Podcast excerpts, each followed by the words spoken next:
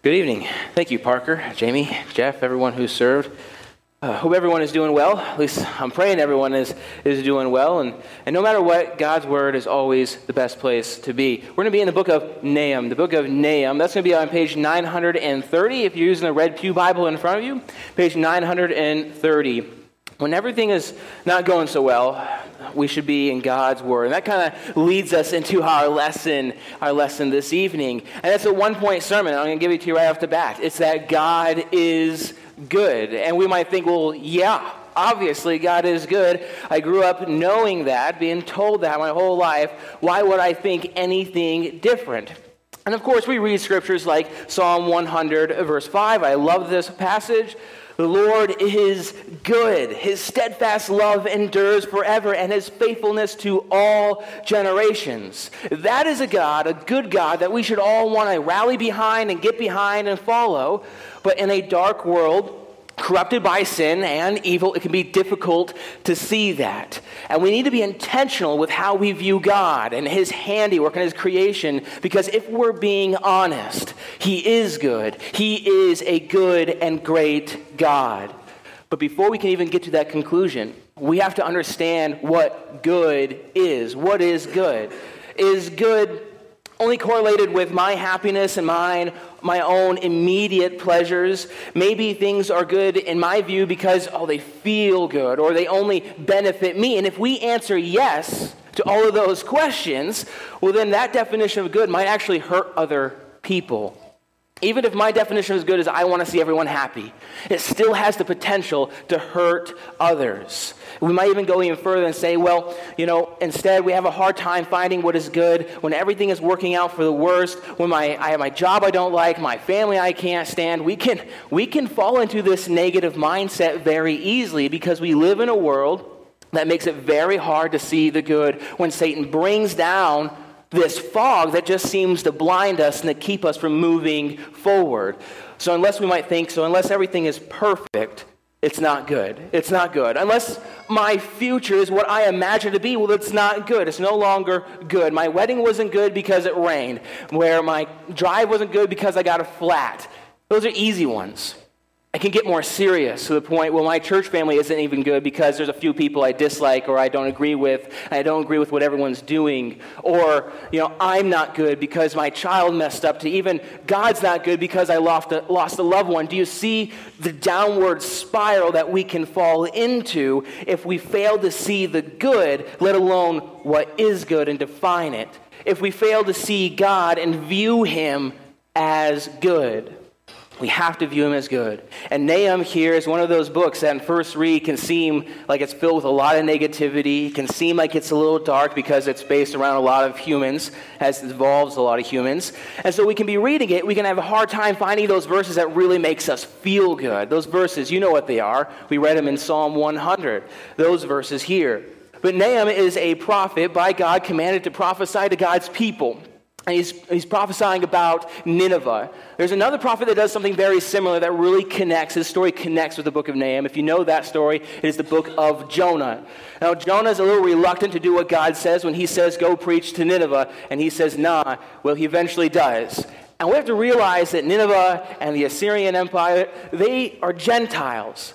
And in Jonah's story, against all odds, the Ninevites turn from their sin and they believe God. And that's what we see in Jonah chapter 3. In Jonah chapter 3, look at verses 5 and 10. It says, And the people of, the, of Nineveh believed what? Believed God. They called for a fast and put on sackcloth from the greatest of them to the least of them in verse 10.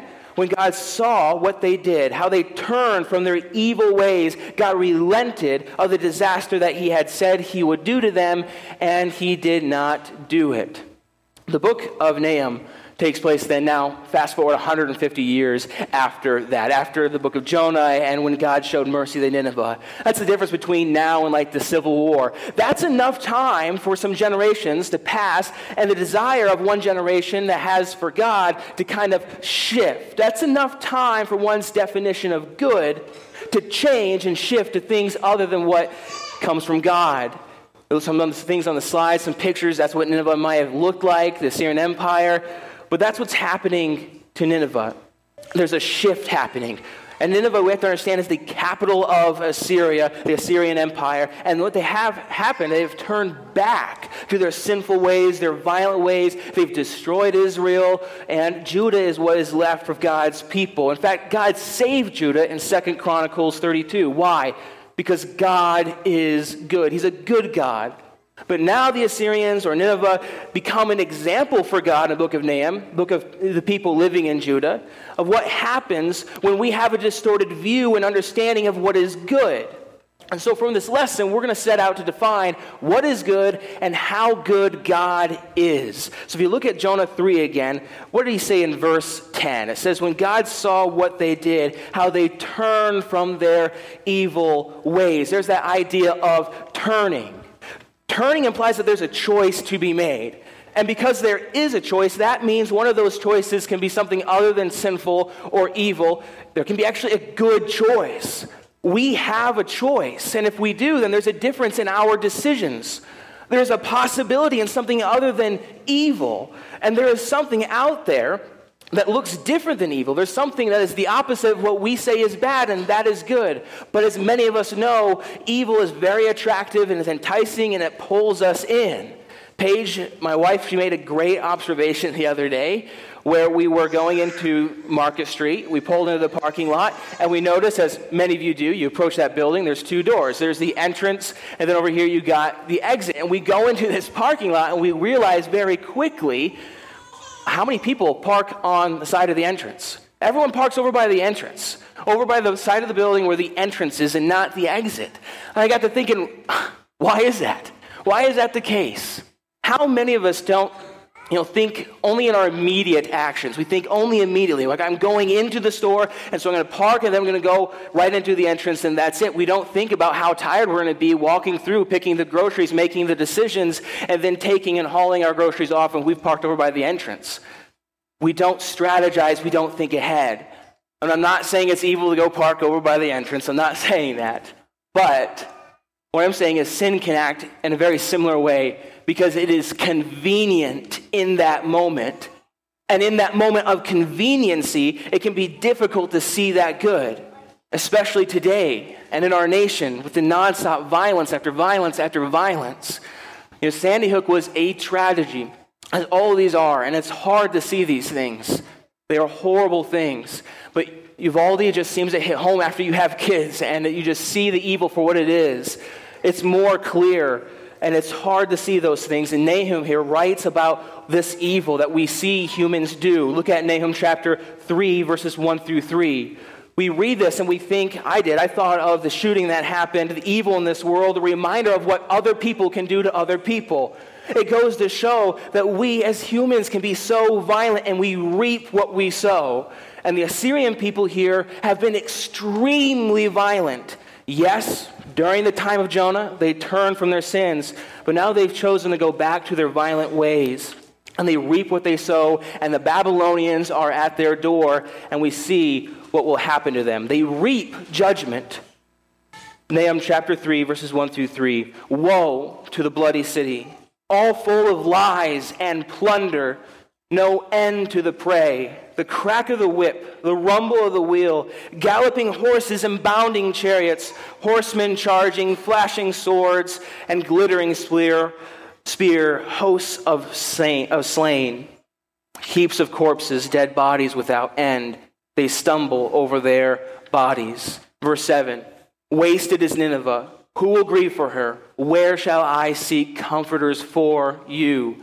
And that last line in verse 7 there, that is what we want in our sin. We want comfort. We see there in verse 3 that we're all surprised to realize that, that comfort doesn't come. Comfort is often what we want in this life, but when we're looking in the wrong place and we have a distorted view of what is good, well, then it's never going to come. And we read this and we think, well, how can a good God allow this to happen? And when we say that, we've already made up in our mind what God should be. And we view the Creator as the opposite of good, and we make him into this evil, this evil entity. And if we begin to think this way, God is evil because he doesn't mirror the things that we want, or he doesn't mirror us and the things that we like. He doesn't fulfill our fantasies and what I wish God would be. And if we can think that God is evil, We're thinking that because we want some sort of heaven, we want some sort of utopia here on earth immediately and ironically, just like our sin, as conveniently as possible. And in our misunderstanding, we think, well, I don't want to go through the pain and suffering. A good God would get rid of that. And what we fail to realize is that in a world of good and evil, justice is so important and how prominent that is. You think of the shooter again, Uvalde. Everyone believes how bad and heinous and evil that act is. And if we believe that, then we have to believe in justice. That is the big message in this book. That God is not only a good God, but He is a just God. And from the very beginning, when we had an understanding of what is right and wrong, we knew what is good and evil, humans understood some sort of justice. And now we as humans fail to meet up to the demands of justice very often, but we try. We try, and that is why we need God, because He does perfectly what we fail to do all the time. And the Assyrians in this case and in this situation are that shooter. They are the evil, and they have done despicable evil. And in turn, they will see, as we'll see we keep reading, they have actively rebelled against God. That's when justice comes in. And that's why the book of Nahum should be a comfort to God's people, and why very wisely Nahum, inspired by the Spirit, starts off this book in chapter 1 looking at God's character. And so look at chapter 1, look at verses 2 through 5. It says, The Lord is a jealous and avenging God. The Lord is avenging and wrathful. The wrathful, the Lord takes vengeance on his adversaries and keeps wrath for his enemies. We read that, we stop, whoa, right there. Aha, God is evil.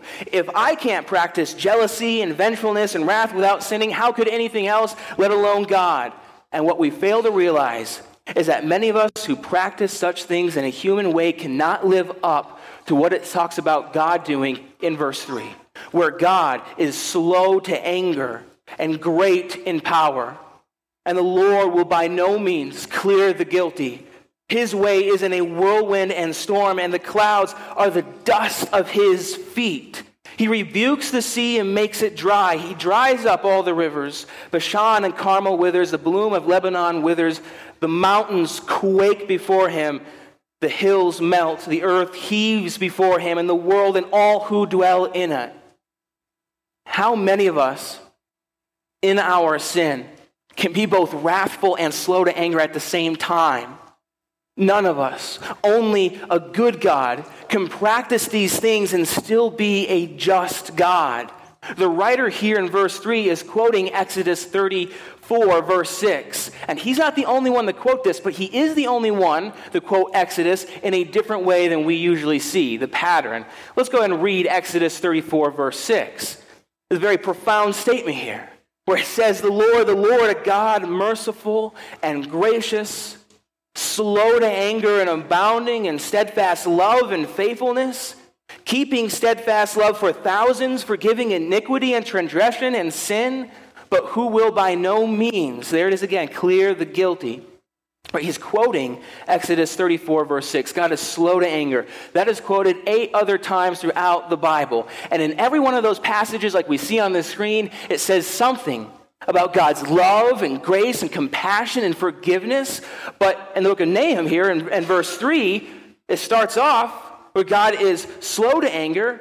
And instead of talking about his abounding love, it replaces it with God is great in power. Verse 3. Do you see what the scriptures are saying there? You see that? Nahum, he, he knows this passage, he knows what it says. It's equating God's love, God's grace, God's mercy with power. That there are power behind these things. There is power practicing these things. There is power in loving your enemies and forgiving those who have hurt you and showing mercy to those who you should actually show hate to, but you don't. You show mercy. you're showing grace. There's power behind showing grace to those who don't deserve it and actually deserve your worst, but you show them grace instead. That is power. There's power behind these things. And too often we view them as weak because they don't give us the immediate results that we wish they would. And we realize very quickly in practicing these things that these qualities are good and that there's power behind this goodness, and that there's power and goodness demonstrated by God and possessed by God. I love the imagery in verse 3 that says, The clouds are the dust of his feet. It's amazing to go outside and view that and see his creation and say, wow, look how amazing God is. But think for a second if the clouds are the dust of his feet, who are we made of actual dust? We are nothing in comparison to God. A God who, verse 4, rebukes the sea. Does that sound familiar? That sound like someone else we know? Let's turn to Mark chapter 4. Mark chapter 4. Look at verses 22. Look at Jesus here. Not just what he does, but look at what he says as well in Mark chapter 4, verses 22 through 25. He's in the sea here with uh, his disciples on the boat. And we're going to start in verse 22. Mark 4, verse 22. One day he got into a boat with his disciples and he said to them, Let us go across to the other side of the lake. So they set out. And as they sailed, he fell asleep, and a, a windstorm came down on the lake, and they were filling with water and were in danger. And they went and woke him, saying, Master, Master, we are perishing. And he awoke and rebuked the wind and the raging waves, and they ceased. And there was a calm. And he said to them, Where is your faith? And they were afraid and they marveled, saying to one another, Who then is this, that he commands even winds and waters, and they obey him? The wind, the sea, the storm, that is like the evil that we experience in our, in our lives. It's, it's how the Assyrians were really to every nation. They lost their faith. They jumped out of the boat, if you will. And the same storm is coming for Judah if they don't keep their faith. That's the warning here. But faith is relying on a certain authority. And we hear that word authority and we're scared of it. We don't like that word authority. We don't like that. But it's just representing where we place our trust. I can go and buy this package and eat this food because I trust the authority, for example, behind the stamp, the FDA stamp. Authority should just represent power that we trust. And in our sinful ways, what happens is we strive for power because we want to be the ultimate form of a power. We turn away from God, and what we're doing is we're telling Him, I can battle this storm by myself. I can do it alone. I don't need you. And what we fail to realize, what we don't understand, is that Jesus is in the boat, that God is in the boat. The disciples here are nervous, they're worried at first. They go to Jesus in that moment when they fear that storm. That's the good thing. They go to Jesus for help. And Jesus amazingly, miraculously, because he is a good God, stops that storm. They went to Jesus for help. Now, God isn't always going to be there in our life to just calm that storm whenever it happens, but He is there with us. The God who can stop the storm is in the boat with us. We just have to choose who are we going to place our faith in? Who are we going to place our faith in? What authority and power are we going to rely on? And then we go back to Nahum and look at chapter 1, verses 7 through 11. After talking about how great God is and his power, and looking how the hills are, are flattened and the clouds are the dust of his feet, what follows is verse 7 The Lord is good, a stronghold in the day of trouble. He knows those who take refuge in him, but with an overflowing flood, he will make a complete end of the adversaries and will pursue his enemies into darkness. What do you plot against the Lord? He will make a complete end. Trouble will not rise up a second time. For they are like entangled thorns, like drunkards as they drink. They are consumed like stubble fully dried.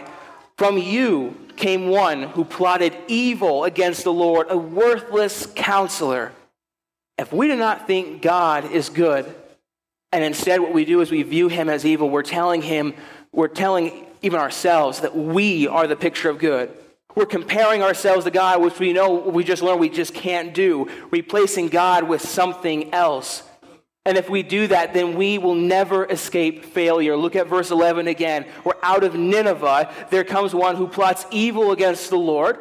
They call him a worthless counselor. In Hebrew, that could be a worthless planner, a military leader, a strategist. It doesn't matter what our plans or our plots are without God or against God. Verse 9, what are our plots? What are our plans? They are nothing, they are vain. What's better is if our plans and our counseling, verse 11, is embedded in God and who God is. It is worthless, a worthless counselor that plans against God, and it is a valuable counselor that follows God's plan. That follows God's plan. Think of your life now and think of your life without Christ. Where would your value be? What good are you to yourself or to others if you find value only in yourself? Or what good are you if you find value in yourself on, and it comes from the back of other humans? Right? What we say is bad and evil, we say is worthless, but what we say is good, we value. And what we need to understand is that only a good God can give us value worth living. That is the amazing thing. That is what we should praise God for. And notice in the verse here, in the midst of this very dark, this very dark book, is a good verse, verse 7, that reminds us of where that value comes from. That the Lord is good, a stronghold in the day of trouble. He knows those who take refuge in him. Just like we read back in Mark 4, God is the stronghold. He's going to be the one that calms the storm. I love this book because it's so much like life. Even though it's very dark, this verse is a little light that reminds us that God is good, that He knows those who takes refuge in Him. He knows His people, and His people should actively be knowing Him.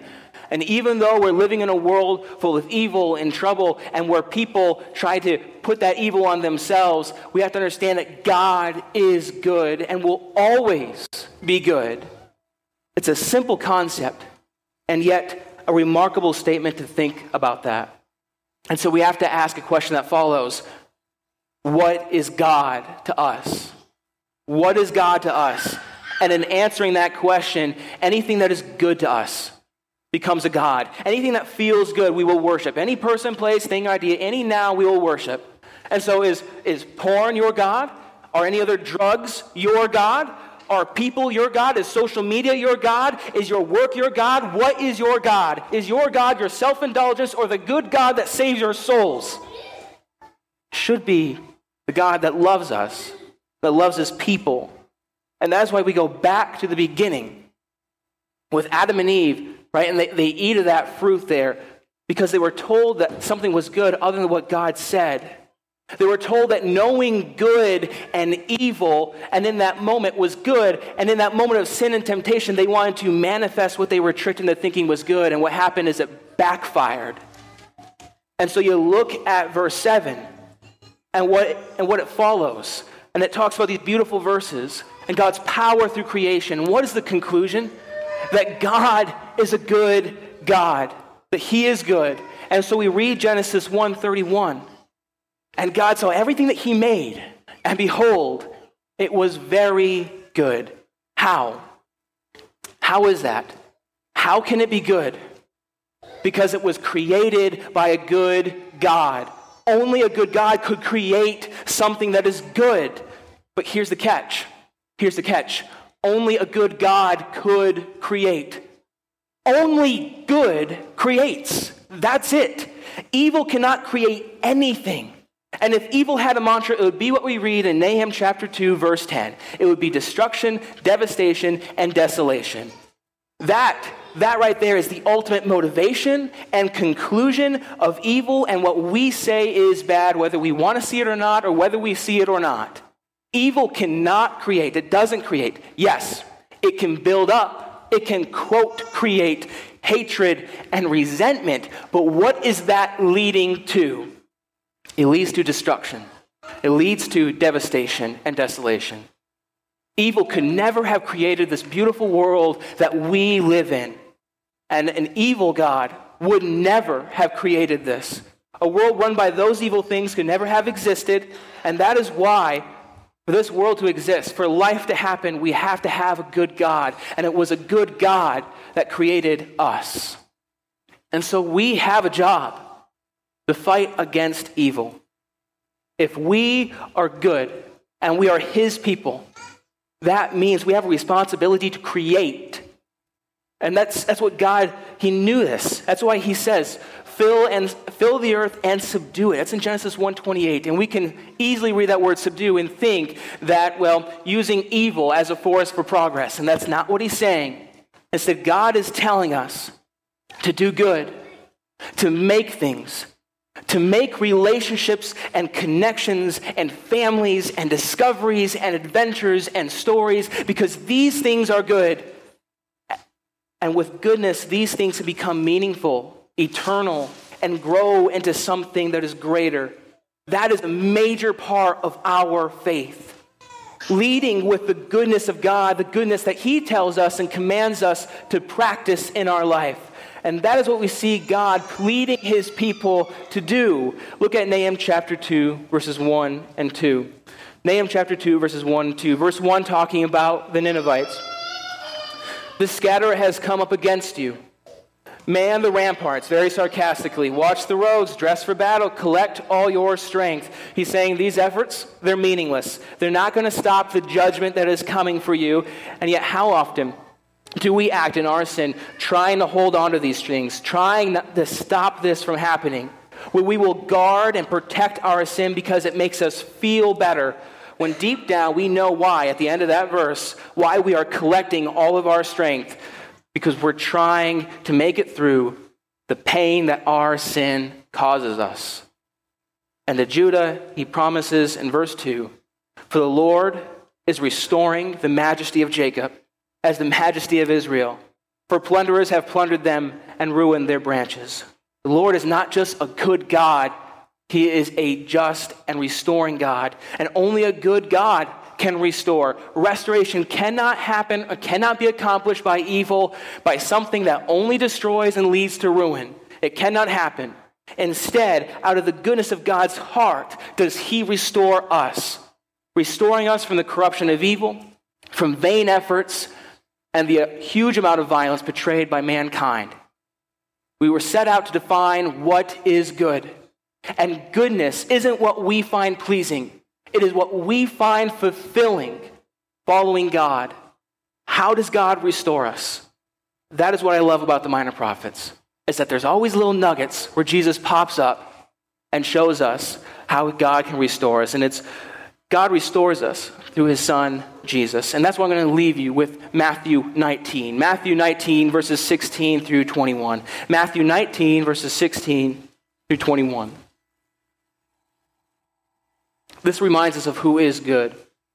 And behold, a man came to him saying, Teacher, what good deed must I do to have eternal life? And he said to him, Why do you ask me about what is good? There is only one who is good. If you would enter life, keep the commandments. He said to him, Which ones? And Jesus said, You shall not murder. You shall not commit adultery. You shall not steal. You shall not bear false witness. Honor your father and mother and you shall love the Lord with. Sorry, you shall love. I'm going off the top of my head. The love. You shall love your neighbor as yourself. And the young man said to him, All these I have kept. And look at this. What do I still lack? Notice he still understands that he lacks something. And Jesus said to him, If you would be perfect, go, sell what you possess, and give to the poor, and you will have treasure in heaven, and come follow me. When the young man heard this, he went away sorrowful, for he had great possessions. And when we read that, what we find is how much we need Jesus, how much we need God to be good, because no matter how hard we try, we will fail every time. There is only one in verse 17, as Jesus says, that is good and that can make us good, and that is God. He is the one that gave us commandments to follow, commandments that create and make things and make us grow in our faith. And so it's our job to follow and to keep those commandments and to go ahead and to do good. That is the call I'm giving you this evening. Go and do good because we worship and live for a good God.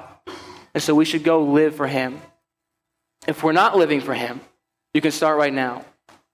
Don't let your efforts without God just go to nothing and ruin and be in vain. Instead, turn to Jesus and keep his commandments, one of which is to be baptized for the forgiveness of your sins. God is a good, loving God, slow to anger and quick to forgive. Accept that forgiveness. And if that is you this evening, come forward now and we stand and we sing.